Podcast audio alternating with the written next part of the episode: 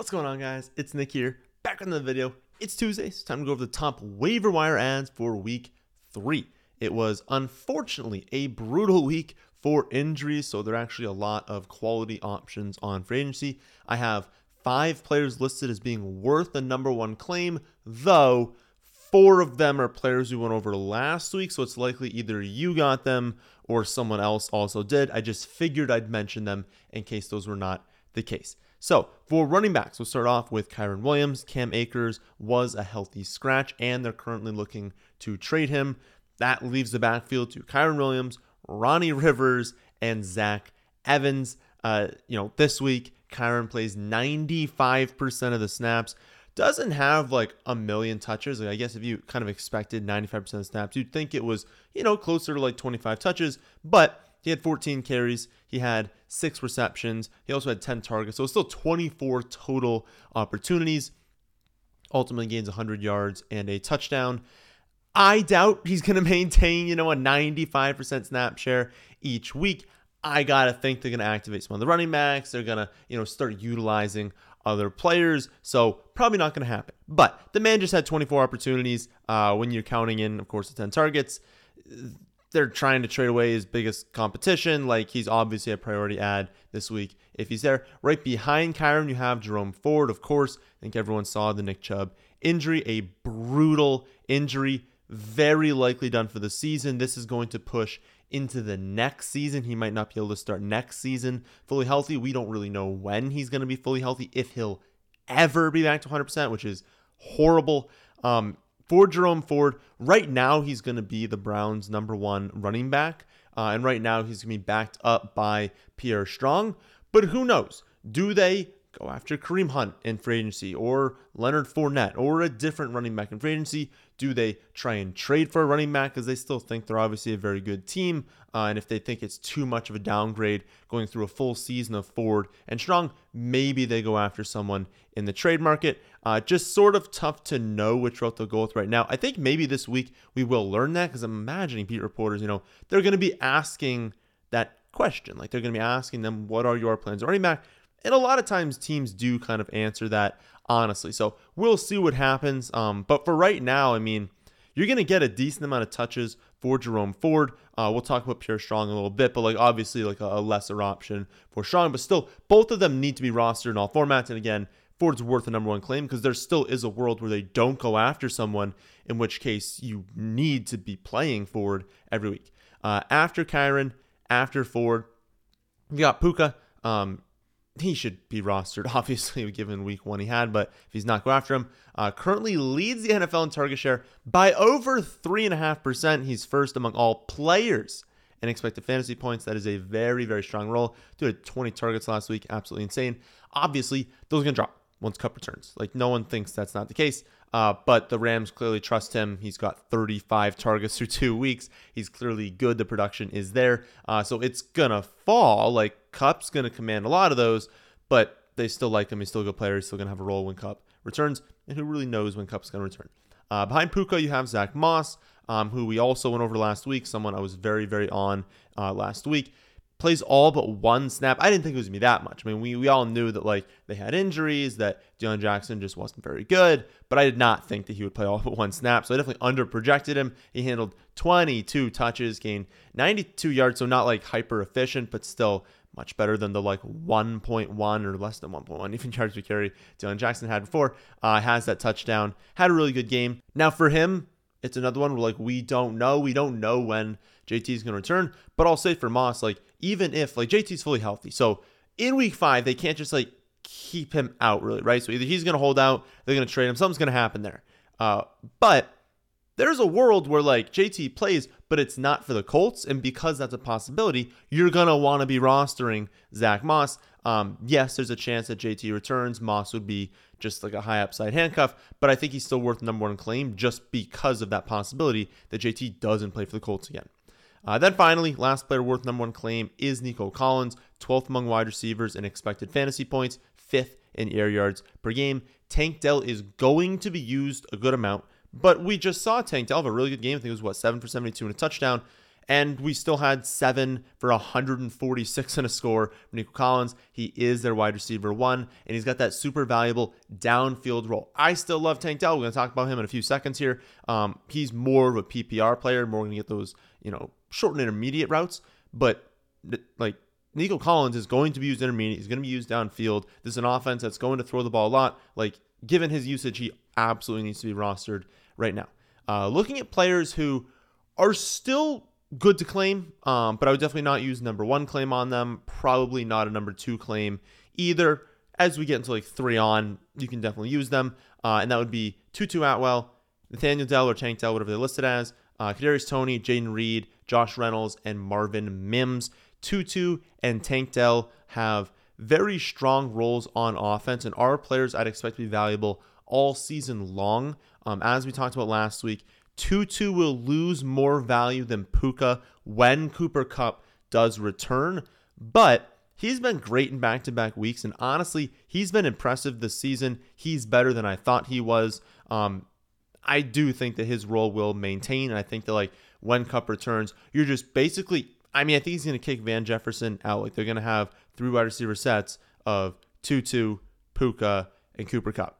Um, as for Tank, someone that I've been on for the last few months, didn't really know when he would start to hit, but I mean, 79% snap share last week. That's awesome for a rookie. Um, he's commanded 10 targets last week, caught 7 for 72 in a score, as we said before. And like we said before as well, like the Texans are more pass heavy than we thought. Like I did not think they would lean so pass heavy. That's leading to more plays, as we talked about with our bet that hit uh, for uh, the Saturday video. Just look at that Colts and Texans game, just seeing how like much production there was going to be when people didn't think there would be any.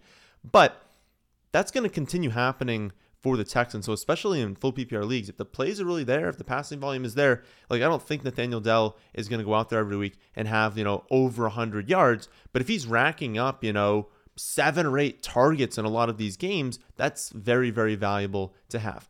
Uh, Toney up next, I kind of put into a tier of his own because he's not like like some of these players are like short-term rentals, some are long-term plays.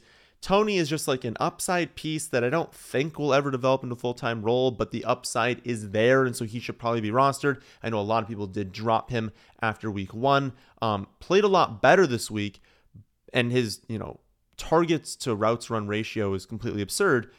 The issue is it's so high because they only put him out there when they're kind of scheming him looks. They're not specifically being like, run around on this play, you're definitely getting the ball, but they put him out there in situations where he's likely to get a target. If he had a higher snap share, his targets to snaps ratio would obviously go down because he's not getting as many design looks. So don't think that all of a sudden they give him a 75% snap share and he's turning into like a wide receiver one. But the snaps can really only go up. He's been at 25 and 28%. So if he can approach, you know, half the snaps, he's just out there on a really good offense and he's a very explosive player. Like it's a good situation for him. Uh, probably not someone I'm going after, but I understand the upside. Uh, Jayden Reed, Josh Reynolds, Marvin Mims are all lower upside pieces uh, than the wide receivers we've been over right now, but that's not to say they can't hit. I guess lower percent chance of hitting their upside. And then for some of them, um, their window isn't super wide, I guess. Like Jayden Reed has been awesome, but obviously Christian Watson is going to return soon, and that's going to hurt his floor and his ceiling. I still think Jayden Reed's a really good player and someone you should just roster for the rest of the season, even when Christian Watson returns. But like, you're not starting him when Watson returns right away, and we'll kind of see how that shakes out. But the odds are, you know, he'll be more of like a second flex play, more someone with there's a lot of buys and injuries. But hey, buys are coming injuries are already here. And so Jayden Reed's still a good player to go after. Um, Reynolds, like a little bit less. He's been decent. I believe he scored two touchdowns this week. He looked really good in that first week. Uh, had he scored, I would have won a lot of money on DraftKings in that first week. Um, but he got tackled, you know, when he was breaking away. Anyways, um, he's been really, really good. But obviously, understand he's a short term rental because we have the suspension for Jameson Williams. So once Jameson Williams returns from his six game suspension in week seven, well, now obviously Reynolds is going to be still quality, but he's not going to see as many targets as he has been right now. And then Marvin Mims, been awesome when they decided to play him, but he's only played 17 and 16 snaps over the last two weeks. Um, I do fully expect him to be that number three wide receiver and to push for number two this season. It's kind of what we've been thinking long term. Um, so he's a more like you know, second half of the year. I think second half of the year is when he'll break out. But hey, you know, he ran like 16, 17 routes this week. He had over 100 yards and a score. He's been explosive when wherever they've used him. Like they use him in the punt return. He has a long punt return. Like he's been really, really good. It's just that he's not playing many snaps right now, so you can't start him right now. But if you want to stash, go after him.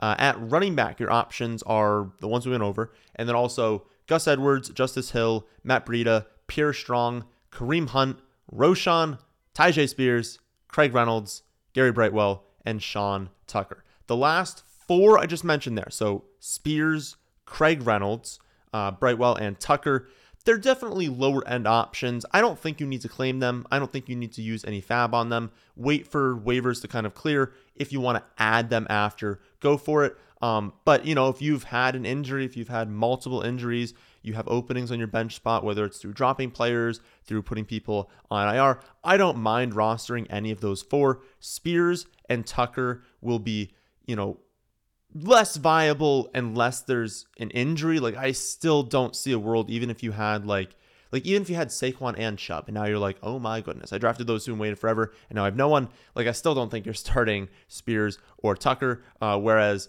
uh, Reynolds, Brightwell, well, they're more short term options because of injuries that you can go after. So it depends what you're looking for with those four. Um, but even then, like I don't think you're using Reynolds or Brightwell unless you're probably in a 14 team league or you got crushed with injuries in a 12 team league. Um, but again, players you can definitely roster because maybe the role is larger than I'm expecting. The other six are more viable if you need them and ones that I'd be fine using claims on, uh, just not super high claims. Um, Gus over Hill, in my opinion, just because I've never been super high on Justice Hill, never loved him as a player. I don't think he's that amazing.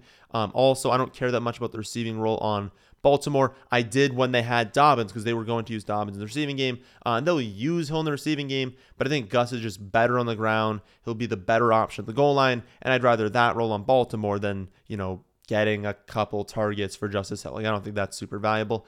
Um, but both them, you know, worth rostering, obviously, with J.K. Dobbins out. Uh, Breida will probably look like the most appealing to everyone, um, you know, especially since he's on free agency probably everywhere.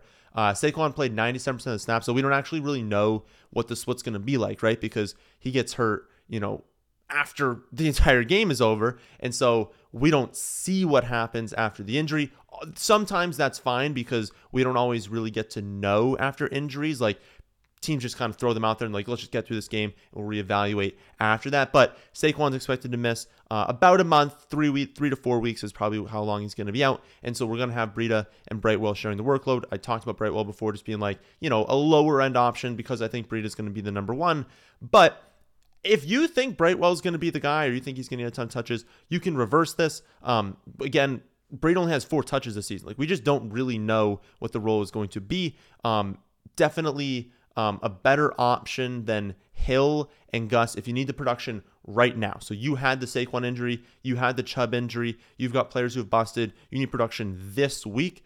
Well, I think that Breida is going to be the guy, so I think he's the one that you go after. If you wouldn't be using Breida, you wouldn't be using these guys, you'd be like, I want to add someone, but not for right now. Long term, well, I'd probably rather Hill or Gus because, like, if you're not starting them for the next four or five weeks, well, why even add um, Breida because like it's going to cost you a lot more in FAAB. It's going to cost you a much higher claim, and you're not even using them right away. Um, then we have Strong, Hunt, and Roschon. Uh, more speculation adds. Strong is the number two, and honestly didn't look bad when he was on the Patriots last season. Uh, I was on limited snap share, but he, I don't think he's a bad player. Like I really do think they could actually go with um, Jerome Ford and Pierre Strong as their two running backs, but we'll see because I don't know if they're going to sign someone or trade someone. And once that happens, obviously Strong is useless. Um, and then I mean Hunt would be a potential one that they would sign. So that's why like Hunt becomes, you know, more appealing because when you have these injuries running back pile up, well now more and more teams are like, okay, maybe we do go after Kareem Hunt and maybe he signs somewhere. So, you know, good stash on the bench. But obviously if you need it right now, well, he's still not on a team. Uh, and then finally for Roschon, Foreman was a healthy scratch. Um, didn't lead to a ton of snaps for Roschon. Uh, not amazing production, but he was still efficient. I still think he's a really, really good player. Um, I think he's someone that could overtake Herbert. Honestly, I just think Herbert and Roschon are both really, really good. And so while both are healthy, I think they're just going to split rest of season, which again makes it more of a stash for me because it's effectively still a three running back committee when you add in Fields. Um, and he is still right now the number two. But even if he wasn't, it's just such a big committee on a team that's you know not going to utilize the running backs in the receiving game. So all that has to come on the ground, and you need a lot of touches. You need touchdowns for that to happen. And so I think he's a great stash, uh, not something you can use right now. At tight end, basically same thing we talked about last week. Uh, there are no players worth spending a high claim on, no players worth spending a ton of FAAB on, but there are quality options on free agency. People who have strong roles that are available in a lot of leagues. Zach Ertz, Sam LaPorta, Hunter Henry, and Cade Otton. Ertz is actually second among all tight ends in expected fantasy points this season, while Hunter Henry is fourth. Been a bit of an odd start this season at the tight end position, but all four of them have very strong roles. All should be rostered in most leagues. As for streaming options this week, it's tough. At quarterback and defense, it's a really bad week for streaming. So hopefully you already have someone. Top options at quarterback are Russell Wilson at the Dolphins, uh, Jordan Love versus the Saints, and then Sam Howell versus the Bills. To be honest, none of those excite me. And so again, hopefully you have something. Jordan Love will look like the most appealing because he has so many fantasy points this season. I think he's a trap. He's got a 11.5% touchdown rate. That's obviously unsustainable. It's not going to continue. Patrick Mahomes, in the best season of his career, was at 8.6%. So we're just seeing a ton of touchdowns for Jordan Love. They're going to run some in. They're going to have games where he's not throwing for three touchdowns. And then obviously his stats will come crashing down after that. I still think he's, you know, honestly, he should be rostered. Like he's a, a good streaming option most weeks. But uh, this week, like, fine, but, you know, a really good defense against the Saints if he doesn't have such a high touchdown rate. It drops down to like one or two touchdowns. He's also not someone we're expecting to throw for over 300 yards. And so the floor is going to make itself apparent soon when he's not scoring those touchdowns. But again, one of the better options this week because it's not a great week. And then finally, uh, defense streaming options are Colts at the or yeah, Colts at the Ravens, Jaguars at home versus the Texans, and then Bucs at home versus the Eagles. Again, not super appealing, so hopefully you already have something all ready. So you can see exactly how I'd order all those players, how much FAAB I'd spend on them, what waiver claims I would use all on my website, thefantasyfootballadvice.com. I'll be back tomorrow to go over some trade targets, and later today, the rest of season rankings will go live on the site, and the rest of season projections will as well, which means you can now start using the trade calculator. So that'll do it for this one. Hope you all did enjoy. If you did, how about hitting the like button and how about subscribing to the channel if you're new here? Thanks for watching.